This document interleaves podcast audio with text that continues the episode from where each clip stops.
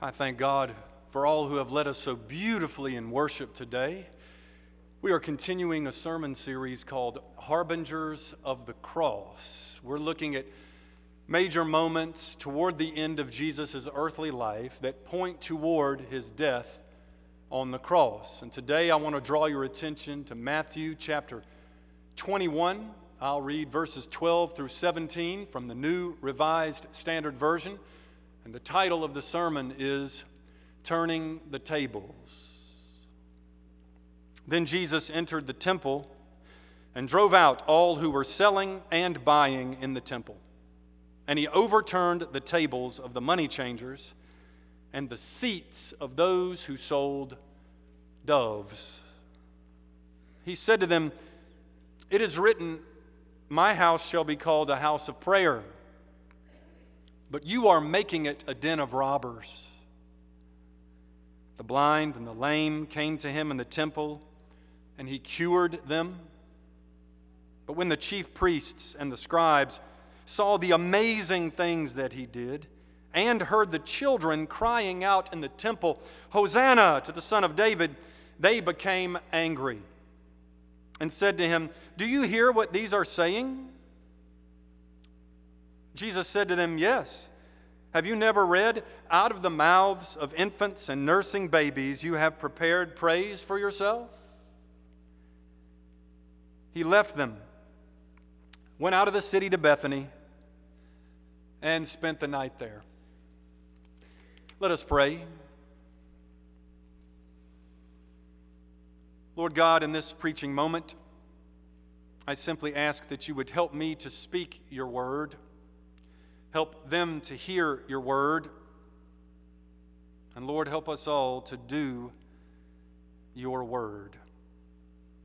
I pray in the name of Christ our Lord. Amen.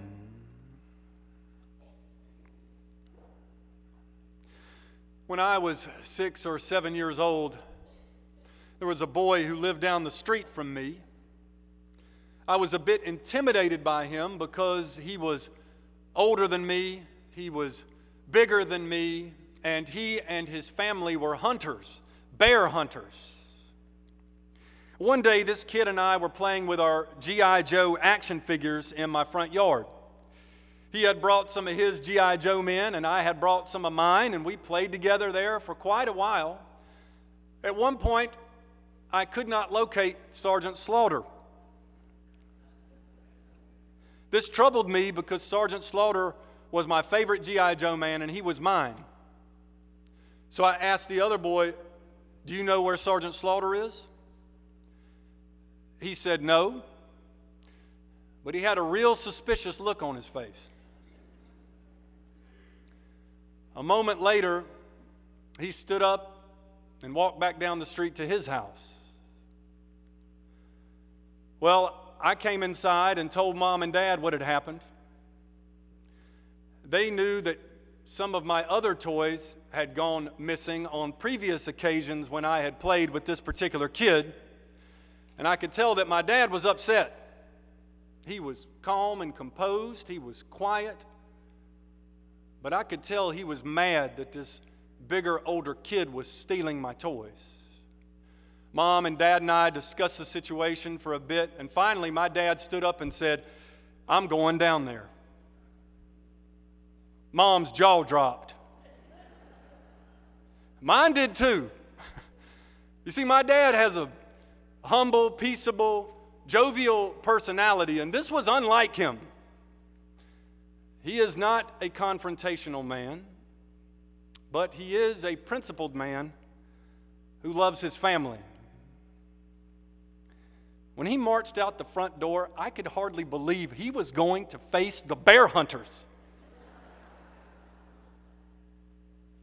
he went to the kid's house and spoke with his family.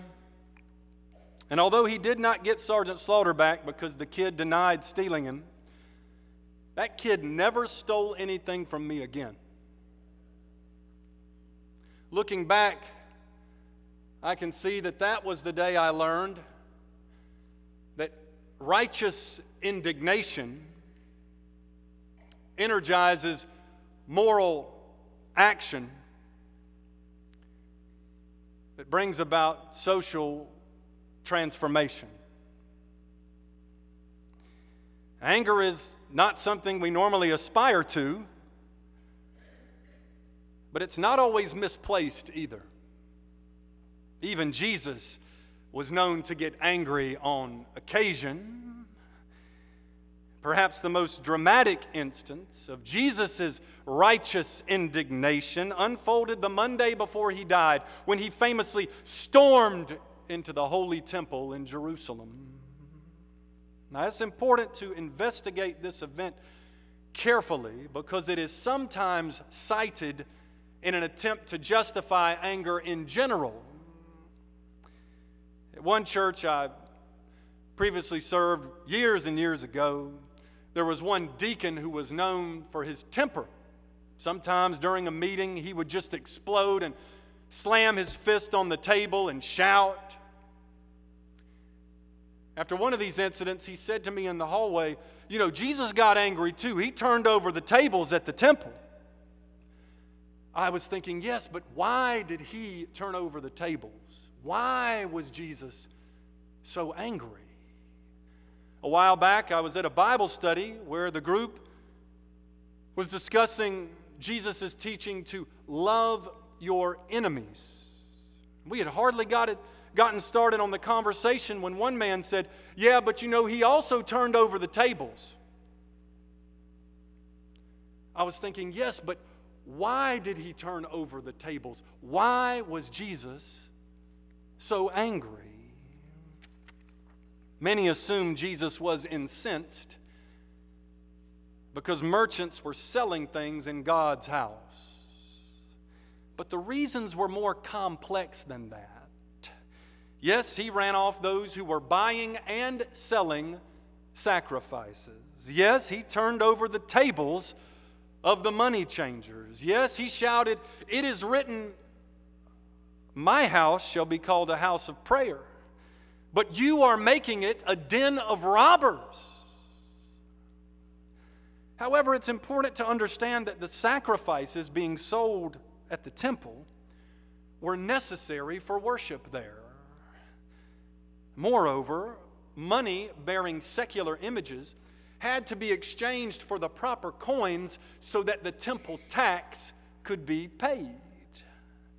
The problem, therefore, was not that there were merchants and money changers at the temple. Rather, the problem appears to have been that the merchants and money changers were inflating their profits by charging exorbitant prices. It's not hard to see how this could have happened. Visitors to the temple had to have animals to sacrifice in worship, and they had to be unblemished animals according to Old Testament law. Worshippers from miles away who came to Jerusalem on foot or who traveled to the holy city on an animal could not possibly bring a lamb, a sacrificial lamb, with them that far. They had to buy it when they got there. Pretty much everybody had to. The demand for sacrifices, therefore, would have been quite high at the temple, and so vendors would have been able to raise prices without losing customers.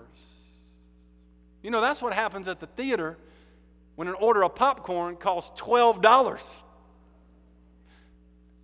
Yeah, that's what happens at the ball game when a hot dog and a drink set you back 15 bucks.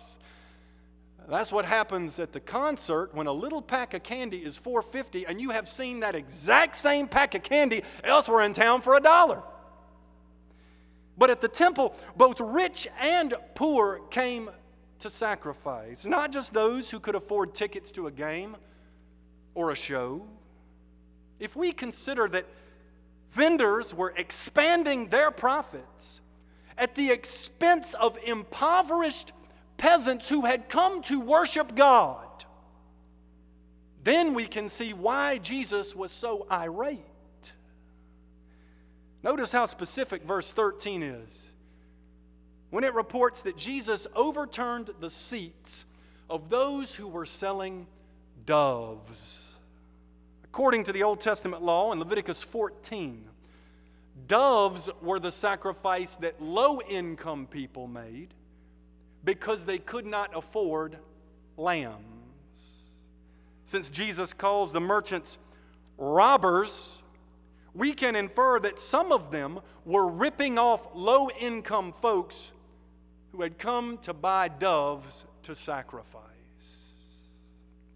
It's one thing to charge high prices for optional snacks at a show or optional drinks at a ball game. It's quite another to charge low income people exorbitant prices to worship God. Such price gouging at the expense of poverty stricken persons would have enraged Jesus on moral grounds and on theological grounds. Yet he also may have had a personal interest in sticking up for those who were buying doves. According to Luke 2 24, when Jesus was eight days old, Mary and Joseph took him to the same temple to dedicate him to the Lord, and there they offered two doves as a sacrifice. This is an indication that Jesus grew up in a low income family. He probably would have qualified for free or reduced price lunch at school. He may have had to endure mockery from classmates due to his hand me down clothes and his off brand shoes. Since Jesus grew up in a family that bought doves to sacrifice rather than lambs, when he saw the temple merchants ripping off those who were buying doves, perhaps he saw his own parents in the faces of the exploited. In Jesus' eyes, the money hungry temple vendors were ripping off his family. He saw the long line of folks waiting to buy doves as his kinfolk. How would it change our perspective if we saw in the faces of the poor the faces of our parents? How would it change our perspective if we saw in the faces of hungry kids the faces of our own kids? How would it change our perspective if we saw the exploited as our kindred, if we saw the destitute as our relatives, if we saw the oppressed as our family? This perspective might enable us to better follow the Savior, who, for moral, theological, and familial reasons simply would not abide the abuse of the underprivileged. Not only does Jesus overturn tables on behalf of low income folks, he also welcomes the marginalized. Verse 14 reports that the blind and the lame came to him and he cured them. This is especially noteworthy because Leviticus 21 says, No one who has a blemish shall draw near, one who is blind or lame. 2 Samuel 5 adds, The blind and the lame shall not come into the house of the Lord. Although in Jesus' time, Israel did not bar the blind and the lame from the outer temple precincts, some religionists still considered the blind and the lame to be blemished individuals that should not approach God too closely. In contrast, Christ welcomes the blind and the lame with inclusive and empowering love. He treats them with dignity and offers them some amazing medical care. With Jesus on the scene, persons with various disabilities are not blemished, but blessed. They are not marginalized, but welcome front and center. I suppose one of the scribes could have said, Hey, the Bible says the blind and the lame are not welcome in God's house. The Bible says the blind and the lame should not approach God to offer sacrifices. I imagine Jesus might have responded, All authority in heaven and on earth has been given to me. I don't answer to the scriptures, they answer to me. The blind and the lame are blessed, and the outcasts are all welcome, and those who have been relegated to the fringes of society are central in God's house. Notice how Jesus decenters insiders, such as merchants, money changers, and religious leaders, while bringing outsiders to the front and center. Pious adults might have snubbed Jesus for welcoming the blind and the lame in God's holy temple, but the kids in the area evidently thought it was pretty awesome because they started shouting praise. Did you catch that in verse 15? Children were shouting, Hosanna to the Son of David. Children were another disadvantaged demographic in ancient Greco Roman society. According to classical scholar Elise Garrison, children's marginality in society is highlighted by a lack of legal rights, infanticide, neglect, and abuse. Although often beloved by their parents, kids were basically viewed as non entities in the eyes of society at large. Legally speaking, they were non persons, they were invisibles, they were nobodies. Still, their loud praises to Jesus got under the skin of the sophisticated scribes, especially since the kids were declaring that Jesus is the Messiah, the Savior, the Son of David. The kids also infuriated the chief priests. Their fury foreshadows the cross, since the chief priests would later play a crucial role in Jesus getting executed. Historically and biblically, the temple incident is one of the main reasons why Jesus ended up crucified. Who does he think he is? Subverting pietistic activity in God's house, overturning sacred sanctuary furniture, and scattering the merchants that make the system at the temple function. He must think he's the one in charge of it all. He must think He's God's authorized representative. He must think he's the one who determines how God is to be worshiped and how people are to be treated. Jesus is boldly disrupting religion gone bad, and the only people applauding are the kids. The children often have prophetic voices because they can see right through injustices that grown ups have gradually grown to accept. In this account, scribes and priests oppose the Son of God, but kindergartners and first graders praise his name. Pastors and Bible scholars defy the Son of God, but third and fourth graders declare his glory. Out of the mouths of babes, says Jesus. I bet he says it with a smile too because he loved kids even more than kids loved him. When the disciples tried to keep the little tots away from him, you remember he said, Let the little children come to me and do not hinder them, for the kingdom of heaven belongs to such as these. Evidently, Jesus had had a train of kids following him ever since he rode into town on a donkey the day before.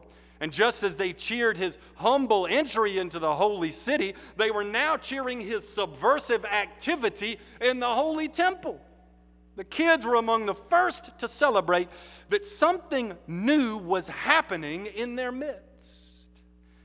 In this remarkable scene, the low income worshipers, the persons with disabilities, and the rambunctious band of kids represent a who's who of the most vulnerable people in first century society. They are Jesus' biggest fans, and he is their greatest advocate. They are Jesus' biggest supporters, and he is their greatest champion. They are Jesus' biggest backers, and he is their greatest hero. he seeks justice for them because they are precious to God. He stands up for them despite the inexorable backlash because to mistreat these people is to mistreat his family. As followers of Christ, we might ask Are we practicing righteous anger as Christ did? Does what made him angry enough to take action make us angry enough to take action? We get angry when there's heavy traffic that slows us down on the roadway. We get angry when a ref makes a bad call that hurts our team's cause. We get angry when people say something that offends our political sensibilities. We get angry when the internet goes down. We get angry when the waiter takes too long with the food. We get angry when the weather ruins our beautiful weekend plans. But when, honestly, was the last time that injustice against low income people infuriated us?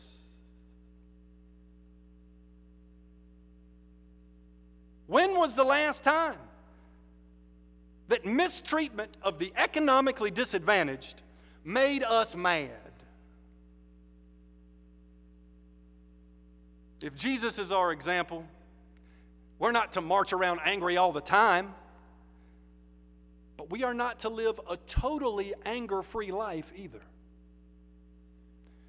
Jesus shows us that we can get angry without sinning and even more, that we cannot be fully righteous without getting angry on occasion. Christ is such a good Savior that He can even redirect and redeem our anger so that we're not practicing petty fury or empty animosity, but rather we reflect the righteous indignation that reflects the character of Christ Himself. Indeed, Jesus shows us at the temple what my dad showed me years ago when I was a little boy. Righteous indignation can energize moral action that leads to social transformation.